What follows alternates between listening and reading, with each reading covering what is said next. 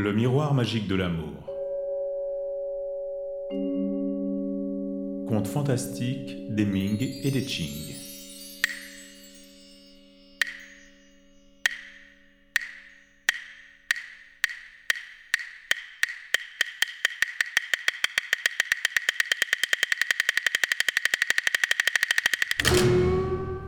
Juju la renarde.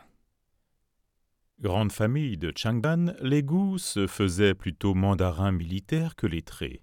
Ils étaient nombreux à savoir galoper à cheval et manier l'épée, mais rares étaient ceux qui prenaient le pinceau. Un jour qu'il venait de neiger, ils se rassemblèrent pour chasser dans les hautes montagnes au nord de Changdan. Tous les membres de la famille étaient là, du plus jeune au plus vieux. Ils avaient fière allure à chasser le gibier ou à tirer à l'arc à cheval, à la tombée de la nuit, après avoir tué des lièvres et des faisans par centaines, ils prirent le chemin du retour, épuisés. Wei Fan, le plus jeune, pratiquait déjà les arts martiaux, et ses frères, qui l'appréciaient, l'avaient emmené avec eux. N'ayant peur de rien, il se traînait à l'arrière, suivant de loin les nombreux cavaliers avec son petit cheval et son chien de race sur les herbes mortes de la campagne. Sous le croissant de lune, une brume froide couvrait les champs. Alors qu'il allait rejoindre le reste de la troupe, deux petits renards détalèrent sur le bord du chemin. Lâchant son chien derrière, il piqua des étriers pour les suivre, mais les renards couraient si vite qu'il ne put les rattraper et se perdit dans l'obscurité. Au petit trot sur sa monture fourbue, ne sachant plus où il était, Weifan dut chercher un abri pour la nuit il aperçut devant lui, sous les ombres agitées des arbres, la lumière d'une flamme et se dépêcha vers cet endroit. C'était une grande résidence princière avec d'innombrables pavillons. La lumière était celle d'un veilleur de nuit, un flambeau à la main, qui guettait d'éventuels brigands. Weifan lui expliqua qu'il s'était égaré et demanda l'hospitalité. Des domestiques accourus se mirent à rire en l'éclairant de leurs lampes. Mais vous êtes bien jeune pour courir seul dans la nuit. Vous n'avez pas peur des bêtes sauvages? Allons avertir le maître de votre arrivée. Peu après, l'un d'eux revint le chercher, et Weifan rentra.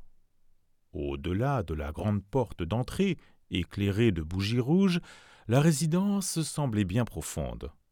Il rencontra quatre ou cinq autres domestiques qui l'interrogèrent et le prirent en charge. Ils franchirent encore une double porte vers l'ouest, dont les gardiens s'exclamèrent Voici le jeune égaré que le maître attend depuis si longtemps. Weifan, étonné, se retrouva dans une cour très soignée, au fond de laquelle un escalier montait vers un salon. Le maître en sortait.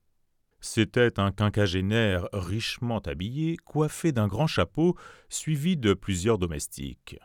En descendant le perron, il dit à Weifan Ma fille Juju s'amusait dehors par hasard. Pourquoi l'avoir prise en chasse? Puis, changeant de ton, il se mit à rire et dit Je vous pardonne, vous êtes tellement jeune. Weifan, qui ne comprenait rien, restait perplexe à le regarder fixement. Le maître rajouta. C'est de ma faute. Vous êtes trop jeune pour comprendre. Il le fit entrer dans son luxueux salon plein de livres et de porcelaine, et lui ayant offert un siège, lui demanda d'où il arrivait. Sur la réponse de Weifan, il se leva poliment.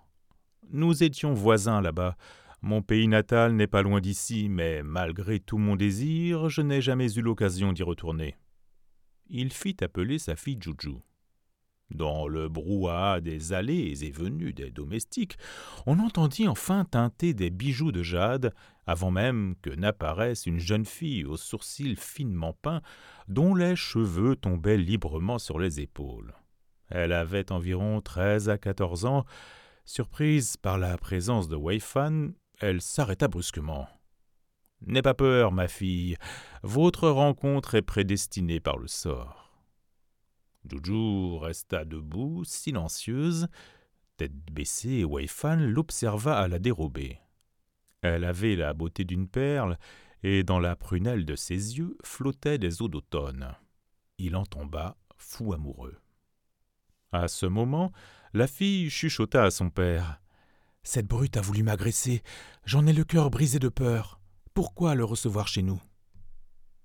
Du regard, le père lui ordonna de se taire, et, la désignant du doigt, il s'adressa à Waifan. J'ai trois filles, dont deux sont mariées déjà. Il ne me reste que celle-là, la cadette. Vous avez presque le même âge. J'aimerais tant qu'elle se marie avec vous, si vous étiez d'accord. Waifan, emporté d'amour, se leva pour remercier son hôte. Il ignorait que la jeune fille était une renarde. Après avoir entendu son père, Juju avait regardé le jeune garçon à son tour. Une connivence secrète s'était aussitôt établie entre eux. Le maître demanda à Waifan d'aller se reposer pour se remettre de ses fatigues, lui promettant de reparler dès le lendemain de l'affaire. Il quitta le salon, sa fille derrière lui. Près du seuil, Waifan ne put s'empêcher de la retenir par sa robe. Elle se retourna tout sourire. Si jeune et déjà si téméraire. Elle le repoussa de ses mains fines. Mais à ce contact dont il ressentit toute la douceur, il se précipita sur elle pour l'embrasser. Elle allait protester quand son père revint sur ses pas. Le maître gronda sa fille, lui reprochant sa lenteur à le suivre. Quand ils furent partis, Weifan, déçu et fatigué, s'endormit profondément. Le lendemain matin, ne voyant pas venir le jeune garçon, le maître vint le réveiller et lui offrit un bracelet d'émeraude. C'est le bracelet de Juju que vous garderez comme cadeau de fiançailles. Vous ne reviendrez chercher votre femme qu'au printemps prochain, quand les pêchers seront en feuilles. Je ne vais même pas vous garder pour le petit déjeuner. Il faut partir vite, car vos parents doivent être inquiets. Il leur accompagna dehors, lui fit rendre son cheval et lui indiqua le chemin du retour. Quand Weifan arriva chez lui vers midi, ses parents l'avaient cherché depuis un bon moment. Ravis de le retrouver, ils lui demandèrent ce qui s'était passé. Il raconta toute la vérité. Son cousin, Wei Yuan, qui connaissait un peu l'histoire des cimetières, s'affola. Mais ce sont des renards. Heureusement que tu es trop jeune pour qu'ils te puissent faire du mal. On arrangea rapidement les fiançailles de Wei Fan avec une grande famille riche pour couper court à l'idée du vieux renard. Wei Fan, pourtant, n'oublia jamais Juju. Il traîna sa mélancolie jusqu'au printemps suivant, et quand sa famille partit au cimetière pour entretenir les tombes, il quitta la ville en cachette pour se rendre chez le père de Juju. L'endroit avait complètement changé. On n'y voyait plus que des herbes sauvages et odoriférantes. Un nuage de corbeaux croissait dans l'épaisseur des arbres, et Waifan, angoissé, ne put rester longtemps dans cette ambiance sinistre. Alors qu'il repartait, deux belles jeunes femmes apparurent bras dessus bras dessous. Arrivées près de lui, elles protestèrent. Qui ose donc se promener ici? Weifan leur expliqua son histoire, et la première, tout habillée de pourpre, répondit en colère. C'est vous qui êtes un infidèle. Je suis la sœur de Juju. Votre famille a diffamé la nôtre en nous traitant d'individus néfastes. Par dépit, mon père va marier Juju à quelqu'un d'autre. Que revenez-vous faire ici? La seconde, tout habillée de vert, renchérit. Mon père a eu bien tort de vouloir donner une perle à un garçon tel que vous. Rendez-moi le bracelet si vous l'avez toujours. Weifan, en effet, portait toujours le bracelet d'émeraude, mais ne voulut pas le rendre. Les deux jeunes femmes disparurent la rage au cœur, et Weifan rentra tristement chez lui. Sur le chemin du retour, il rencontra un misérable moine taoïste qui mendiait au bord de la route. Par pitié, Weifan lui donna tout son argent qu'il avait en poche. En le remerciant, le moine remarqua Je vous trouve bien triste, alors que vous êtes encore si jeune. Weifan lui confia son histoire. Le moine sourit. Voilà une affaire facile à résoudre, mais je crains que l'intolérance de votre famille ne refuse à jamais votre belle. Pauvre petit taoïste, j'aurais bien tort d'intervenir. Sur l'insistance de Weifan, le moine se décida pourtant à sortir de sa manche trois talismans. Vous brûlerez le premier chez vous. Le vieux sera obligé d'apparaître. Vous lui demanderez d'amener sa fille. Si elle ne vient pas comme convenu, vous brûlerez le second talisman. Votre vœu sera exaucé. Pour finir, vous préparerez un bol d'eau de source et brûlerez le troisième talisman au-dessus. Vous ferez boire ce breuvage à votre belle, un immortel alors descendra du ciel pour protéger votre couple. Mais vous feriez mieux d'économiser ce remède magique et surtout de bien faire attention à ne jamais rien reprocher à l'entremetteur invisible. Waifan remercia le moine en se prosternant devant lui à la manière d'un disciple. Le moine disparut en un clin d'œil. Rentré chez lui, Waifan ne dit mot à personne. Il attendit impatiemment la nuit dans sa chambre. Quand il brûla le premier talisman, un grand coup de vent se déchaîna, un coup lourd tomba du toit dans un bruit éclatant. Il sortit de sa chambre pour buter sur un renard noir ficelé comme un cochon de sacrifice. Son regard brillait comme une flamme de bougie. Il criait grâce. Ayant compris qu'il s'agissait du vieux renard, Weifan se mit à le gronder. Tu m'as séduit avec ta fille et trahi ta promesse de mariage. Aujourd'hui que je te soumets à la question, qu'as-tu à répondre? Recroquevillé par terre, le renard n'arrivait à rien dire. Le jeune homme dit Je te pardonne aujourd'hui, mais tu n'as que trois jours pour m'amener ta fille et la marier avec moi. Je ne te laisserai plus faire à ta guise. Il délia le renard qui s'enfuit en agitant la queue sans même jeter un regard en arrière. Weifan pensa qu'il n'avait pas réussi à le convaincre mais il restait confiant dans la puissance de son talisman. Le lendemain, il demanda à sa famille de préparer une chambre nuptiale car, dit-il, la mariée arriverait d'ici trois jours. Depuis la mort de son père, Wei Fan habitait chez son cousin Wei Yuan. Ce dernier étant absent, c'est sa femme qui répondit Tu dis vraiment n'importe quoi, Wei Fan. Tu es fiancé, bien sûr, mais on n'a pas encore fait les cadeaux de mariage. Weifan ordonna quand même de préparer un lit à baldaquin, les siens le prirent pour un fou. Au troisième jour, le vieux renard ne revint pas. Weifan brûla le deuxième talisman. Il faisait très beau ce jour-là, mais à midi, des nuages obscurcirent le ciel, la foudre tomba dans une pluie torrentielle. Et tout à coup, on vit descendre le vieux renard accompagné de sa fille, fragile et délicate. Tous deux, même pas mouillés, entrèrent dans la chambre nuptiale, et le vieux dit à Weifan C'est vous qui n'êtes pas fidèle à l'alliance, et ne cessez de monter des farces. Nous sommes en retard parce que le trousseau de mariage n'est même pas prêt. Pourquoi avoir fait appel au dieu du tonnerre pour nous forcer à venir? Si je ne l'avais pas fait, je n'aurais pas réussi mon mariage. Le vieux disparut, laissant sa fille dans la pièce. Weifan l'admira plus belle encore que l'an précédent. Mais en colère, elle susurra. Quelle brute vous faites Votre famille me hait. Ce n'est pas moi qui vous ai trahi. Pourquoi me faire perdre la face Weifan évoqua ses chagrins d'amour pour adoucir la belle, et le temps s'éclaircit. Plus le moindre nuage au ciel. Les servantes venues regarder l'inconnu considéraient la jeune fille comme une fée. Weifan se confia alors à sa belle cousine. Cette dernière, partagée entre joie et inquiétude, consentit malgré elle de diriger la cérémonie des noces, car la nouvelle mariée était si belle qu'elle l'adorait déjà. On alluma les bougies, on fit entrer les nouveaux mariés pour qu'ils se saluent. La nuit de noces fut pourtant un peu difficile, car Weifan, malgré son jeune âge, était bien monté, de sorte que l'accouplement fut douloureux pour la jeune fille. Elle soupira. Ah, nous autres femmes, comme nous redoutons la violence des hommes.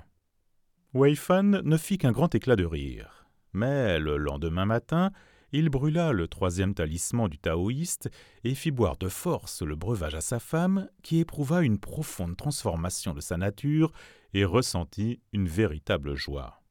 Le couple put enfin s'installer dans la paix et le bonheur parfait. L'après-midi suivante, la mère, le père et les deux sœurs de la mariée, tous habillés luxueusement, arrivèrent dans leur palanquin. Ils firent les révérences à la belle cousine et, les larmes aux yeux, embrassèrent la mariée. Weifan fit aussi ses révérences en tant que gendre, mais le vieux renard restait taciturne, semblant lui garder quelque rancune, ce qui ne l'empêcha pas d'offrir une belle dot à sa fille. Tous repartirent au crépuscule. Un mois plus tard, à son retour, Wei Yuan apprit la nouvelle de ce mariage avec une grande inquiétude. Il conseilla à son cousin de congédier sa femme, mais Wei Fan n'en voulut rien savoir. Il y avait, dans un district voisin, un homme au pouvoir extraordinaire, capable de briser les ensorcellements. Wei Yuan envoya le chercher. Quand l'homme rentra dans la chambre des jeunes mariés, il dut constater qu'il n'y avait pas la moindre trace de sorcellerie. C'est d'une immortelle dont il s'agit. Je n'ai aucun pouvoir de la chasser, dit-il. Wei Yuan, toujours pas convaincu, rassembla alors avec ses frères la meute des chiens. Ils se précipitèrent un jour par surprise chez Wei Fan. À leur grand étonnement, la jeune femme vint à leur rencontre, au lieu de s'affoler, et leur fit remarquer cette conduite inconvenante. On remarqua que les chiens semblaient pris de peur comme s'ils étaient poursuivis. Pris de honte, les frères se retirèrent.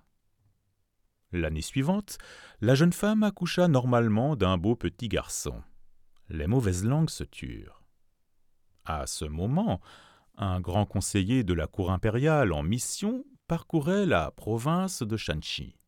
Wei Yuan ne voulant toujours pas relâcher de sa vigilance, l'invita chez lui et lui fit part des soupçons qu'il continuait de porter sur la femme de son cousin.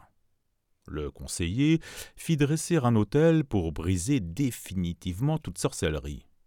Apeurée cette fois-ci, la jeune femme s'apprêtait à faire ses adieux à son mari quand soudain on vit s'élever dans le ciel un dieu cuirassé. Il déroula une bannière de soie jaune sur laquelle tout le monde put lire les cinq caractères vermillons de taille gigantesque, l'entremetteur et le grand immortel gueux. Le dieu cuirassé disparut, le conseiller de la cour déclara alors L'ordre de ne pas chasser cette femme vient de mon maître lui-même.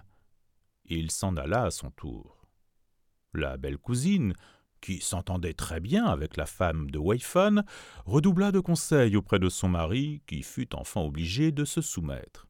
Définitivement, le doute disparut de la famille. La jeune femme donna successivement naissance à trois garçons, sans jamais rien perdre de sa beauté. Quelques années plus tard, Weifan confia ses enfants à son cousin et à sa belle cousine. Il s'enferma dans sa chambre avec sa jeune femme pour ne plus en ressortir. Quand les siens forcèrent la porte, la chambre était vide, silencieuse.